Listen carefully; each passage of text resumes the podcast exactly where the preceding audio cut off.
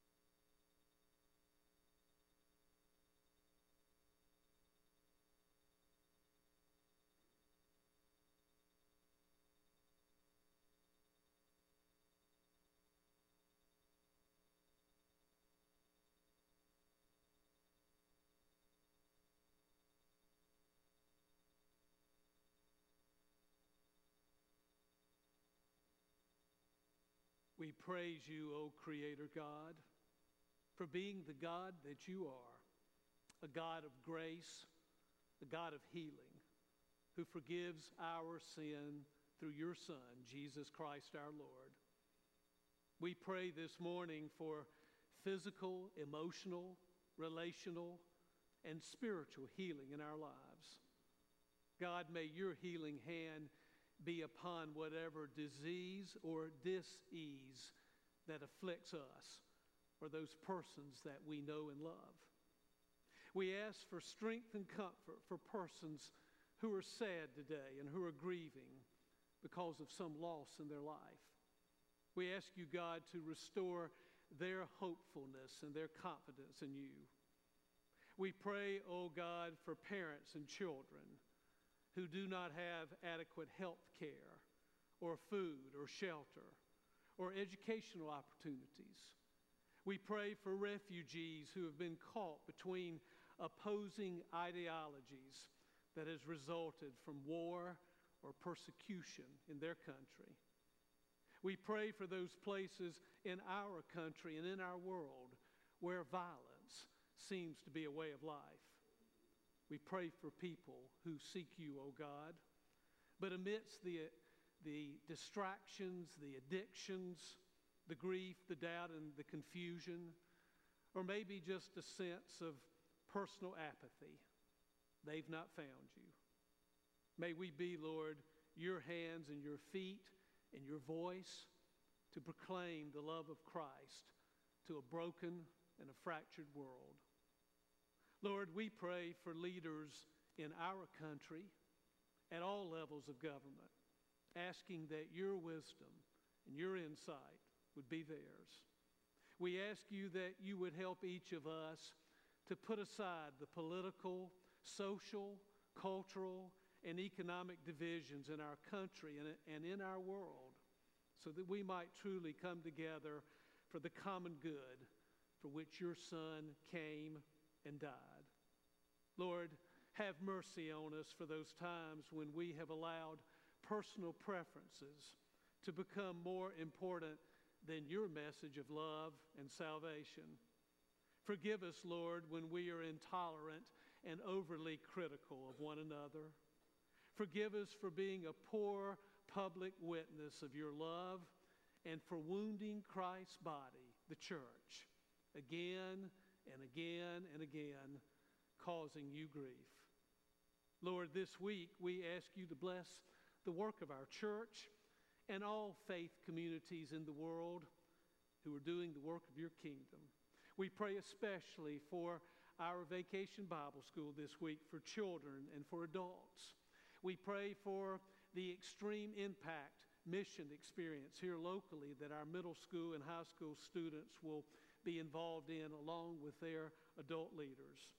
And Lord, we remember today all of the good community ministries in which our church is engaged on a weekly and on a daily basis. And Lord, we pray your blessings on that good work.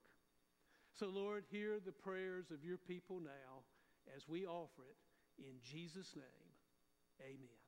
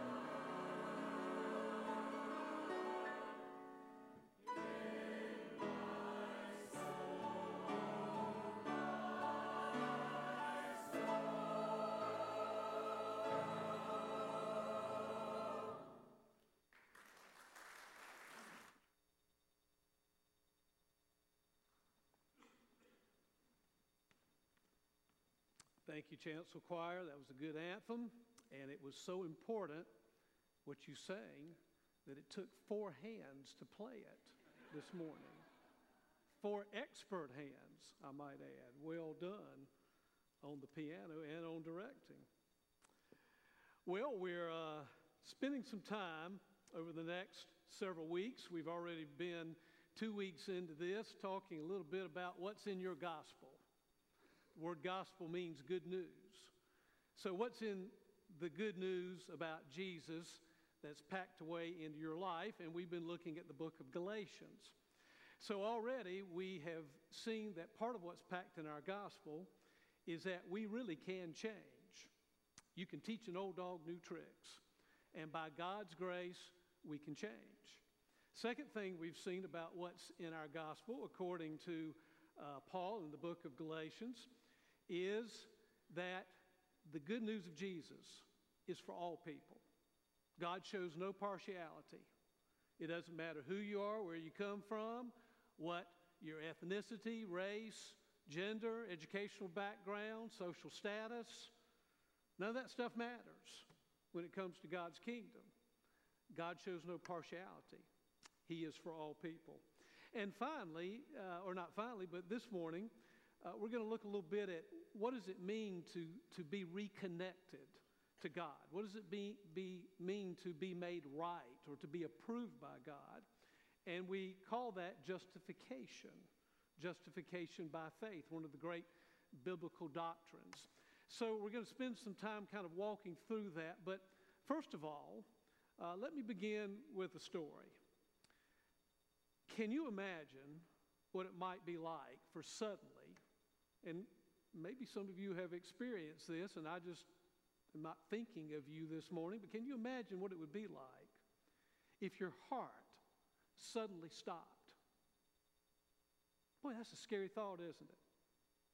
According to the newspaper article, if 54 year old Jib Streeter had to pick a place where his heart stopped, he picked the perfect place.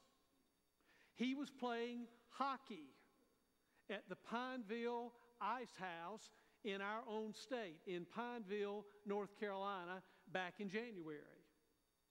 There were a lot of things that all came into play that Friday afternoon. He was arriving for a pickup game for experienced hockey players, and all of the dots were being connected. Everything was coming back into place perfectly for him that day.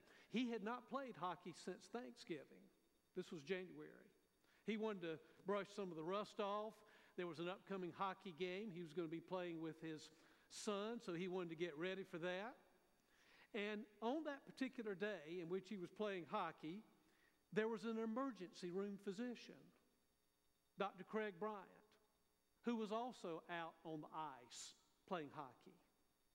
On that day in which his heart stopped, there was an ambulance just a couple blocks away. On that day in which his heart stopped, there was a hospital that was only two miles away. On that day in which his heart stopped, he was wearing a helmet and pads as he collapsed to the ice that kind of softened the blow. On that day in which his heart stopped, the coldness of the ice preserved and kept his organs cool while he went without oxygen for six minutes. And kind of a quirky thing on that day in which he collapsed, there also happened to be some security cameras that captured the whole scene. And also, blessing upon blessing, the ice rink just happened to have an AED, an automated external defibrillator. All of these things just kind of came into play. And that surveillance camera captured the whole scene of his collapsing, his heart stopping, and then it being restarted by way of CPR and the AED. In fact, all of that was shown at some point on Fox News, the Today Show, Inside Edition, and national TV and radio across Jib Streeter's native Canada. He and his doctor, Dr. Bryant, who was playing hockey that day, who performed CPR on him, they both were honored at an NHL game. Jib even had a chance to tour the factory where the AED that saved his life was made.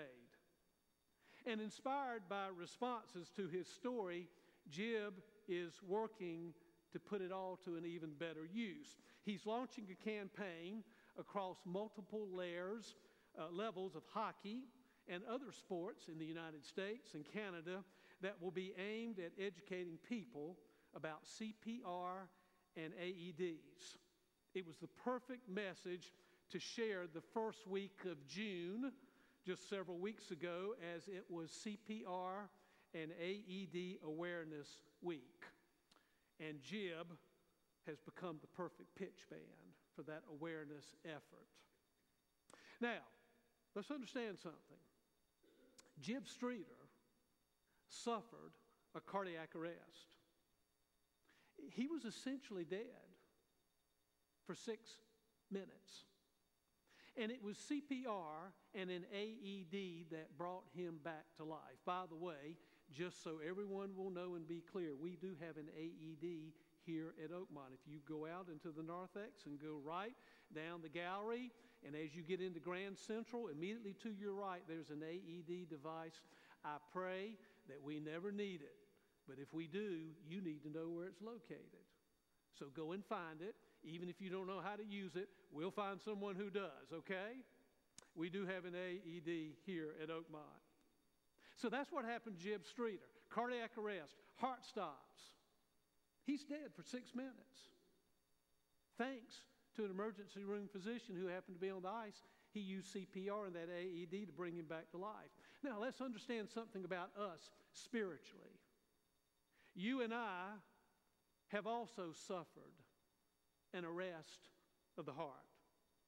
And spiritually, because of that, we are dead due to the sinfulness of our lives. But it's not CPR and it's not an AED that brings us back to life. What brings us back to life, spiritually speaking, is J E S U S, Jesus. It's what he did for us by going to the cross. It's what he did for us in his resurrection that brings us back to life. That's God's CPR and God's AED at work.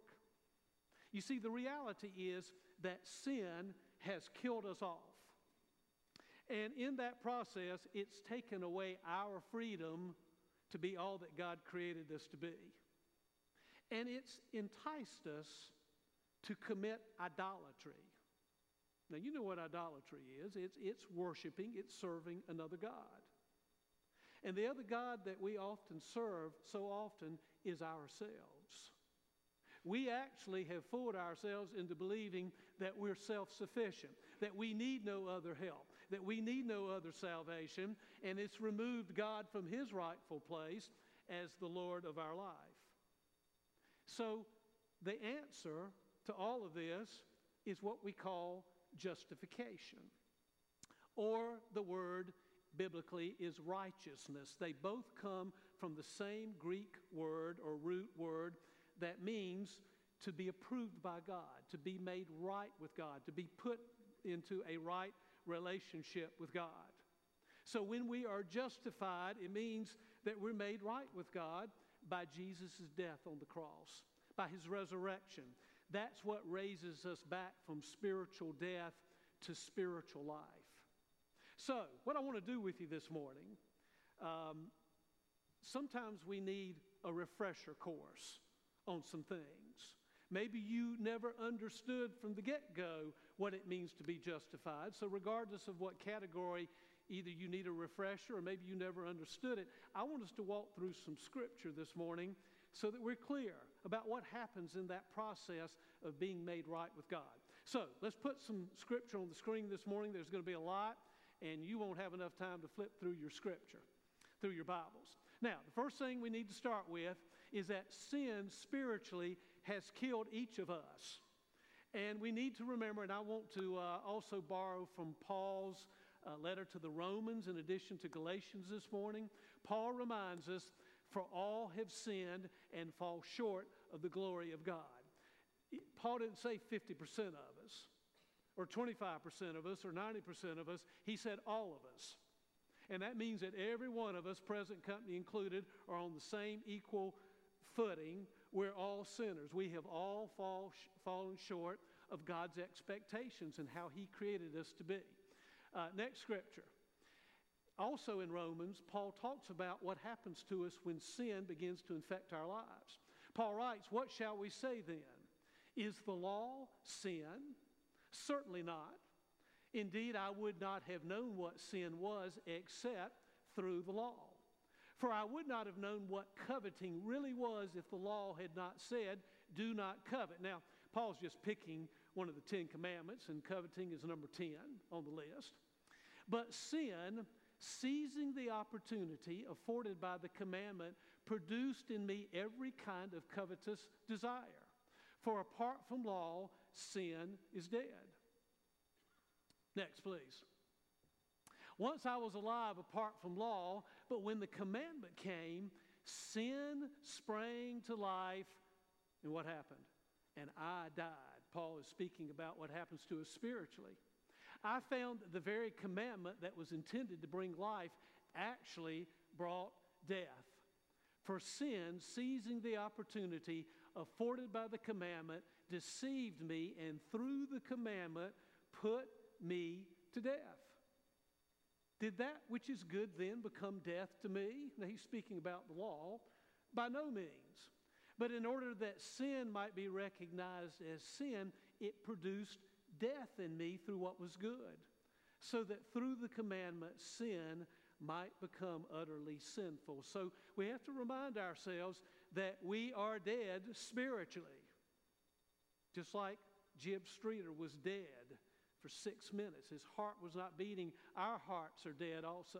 Now, next, next um, point here doing good things and being a good person does not bring us back to life with God. You can try to be as good as you want to do, meet all of God's expectations, be a nice person. Those are not the things that reconnect us to God. Paul writes in Galatians, we know that a man is not justified. Remember, we said the word justified means to be approved by God or to be made right with God. We know that a man is not justified by observing the law, but by faith in Jesus Christ. So we too have put our faith in Christ Jesus that we may be justified or made right by faith in Christ and not by observing the law. Because by observing the law, no one will be justified. You can't follow the rules and be good enough in order to be made right with God. Next, please. God initiates repairing our broken relationship with Him by His grace. It's not us who makes the move towards God, it's God who makes the first move towards us. Romans 5. You see, at the right time, when we were still powerless, Christ died for the ungodly. But God demonstrates his own love for us in this while we were still sinners, Christ died for us. And then from Galatians 4, Paul writes, Formerly, when you did not know God, you were slaves to those who by nature are not God's. But now that you know God, or, or rather are known by God, see, you don't discover God, God reveals himself to you. He takes that initiative. How is it that you are turning back to those weak and miserable principles? Do you wish to be enslaved by them all over again?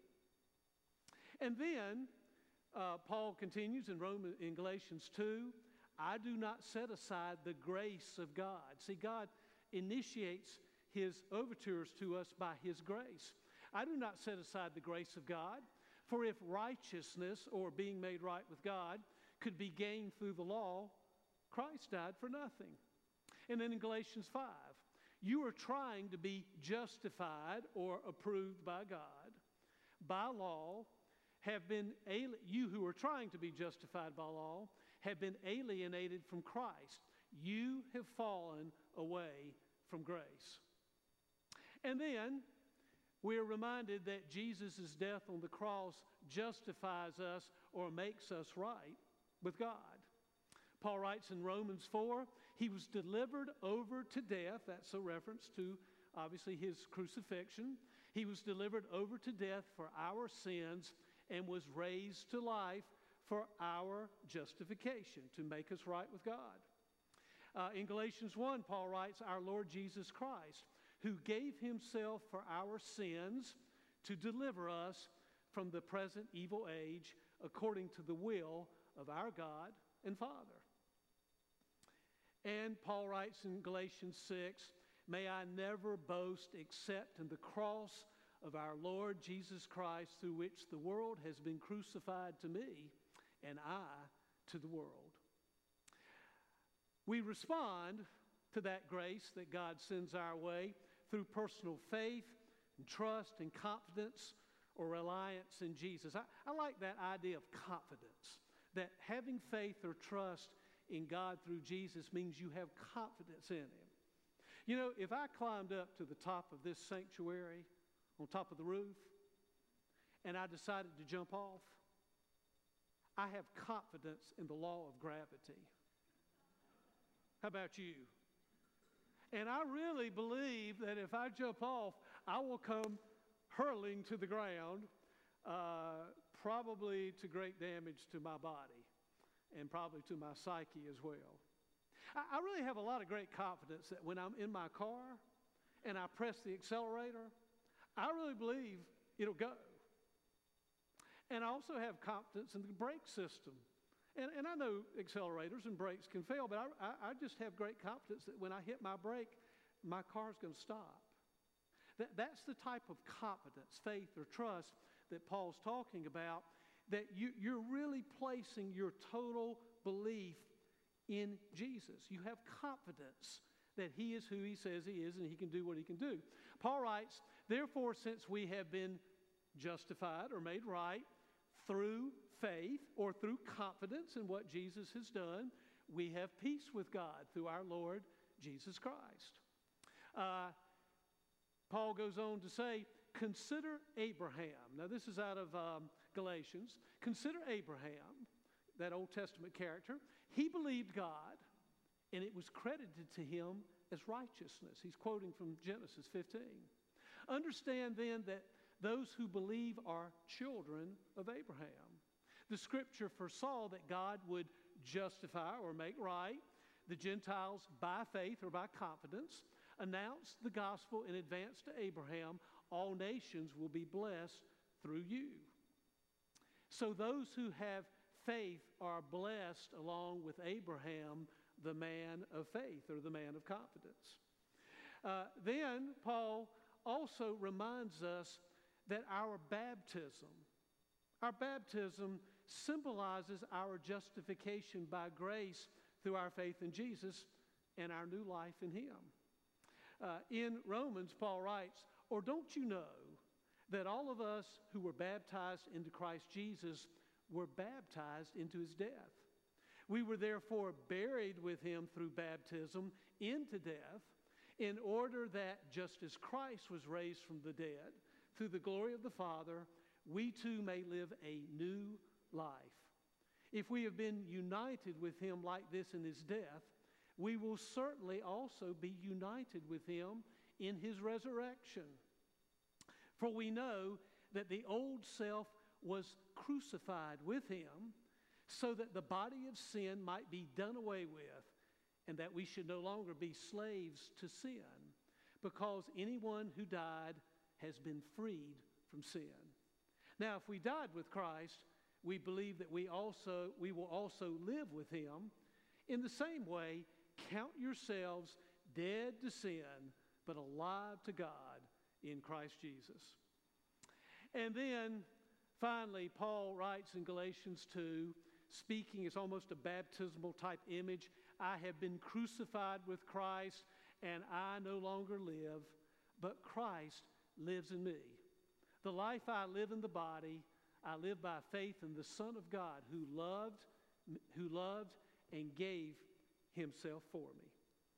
So I wanted to walk you through that, and thank you for putting these on the screen. I wanted to walk you through the process of what does the Bible say about how we are literally brought back from the dead spiritually and made right with God, a new life through Jesus?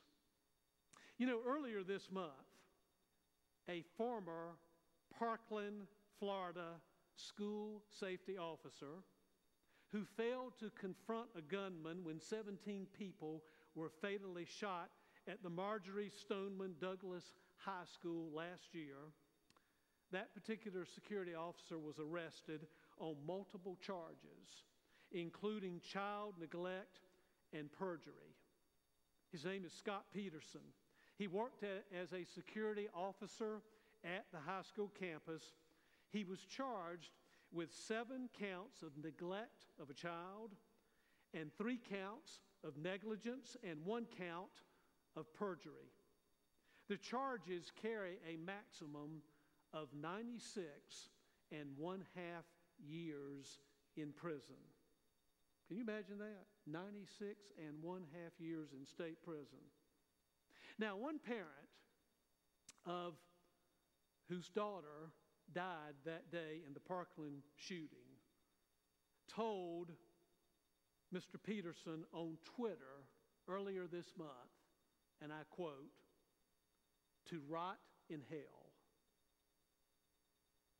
He went on to say, You could have saved some of the 17. You could have saved my daughter. You did not, and then you lied about it, and you deserve the misery that's coming your way. That's what a parent of, of whose daughter died wrote on Twitter. Now, I want you to imagine this scenario for just a moment. Let's say that Scot Peterson in the future is convicted of all these charges. And let's say that he is sentenced to 96 and a half years in state prison. And let's say on the day of his sentencing, this particular parent whose daughter died that day in the Parkland shooting shows up in court. And let's say that this parent asks the judge to speak for a moment. And when he speaks, this is what he says. He says, I know that Mr. Peterson is guilty of all charges and I reject all of his actions completely. But I want to accept the consequences of his behavior, and I want to pay the price for his crime of contributing to my daughter's death. Allow Mr. Peterson to go free of all charges without any penalty on his part, and I'll serve his prison sentence for him. Can you imagine, after writing these words on Twitter, if this parent showed up in court and offered to serve a 96 and a half year sentence on behalf of the man who was convicted of contributing to his daughter's death? What I want you to understand is that that's what God did for you and for me. Because you see, the fact is, we contributed to his son's death. We're the ones, because of our sinful neglect, that sent Jesus to the cross. And while God totally rejects our behavior at times as well, He now freely, out of His forgiveness and out of His love and out of His grace, coupled with our confidence, our faith, our trust in Him. That's what makes possible our justification, our being approved by God, our being made right by God, our being brought back from the dead and alive. You know, that's how God's CPR and AED works for you and for me. But you always need to remember that God's CPR and AED is spelled J E S U S. Jesus.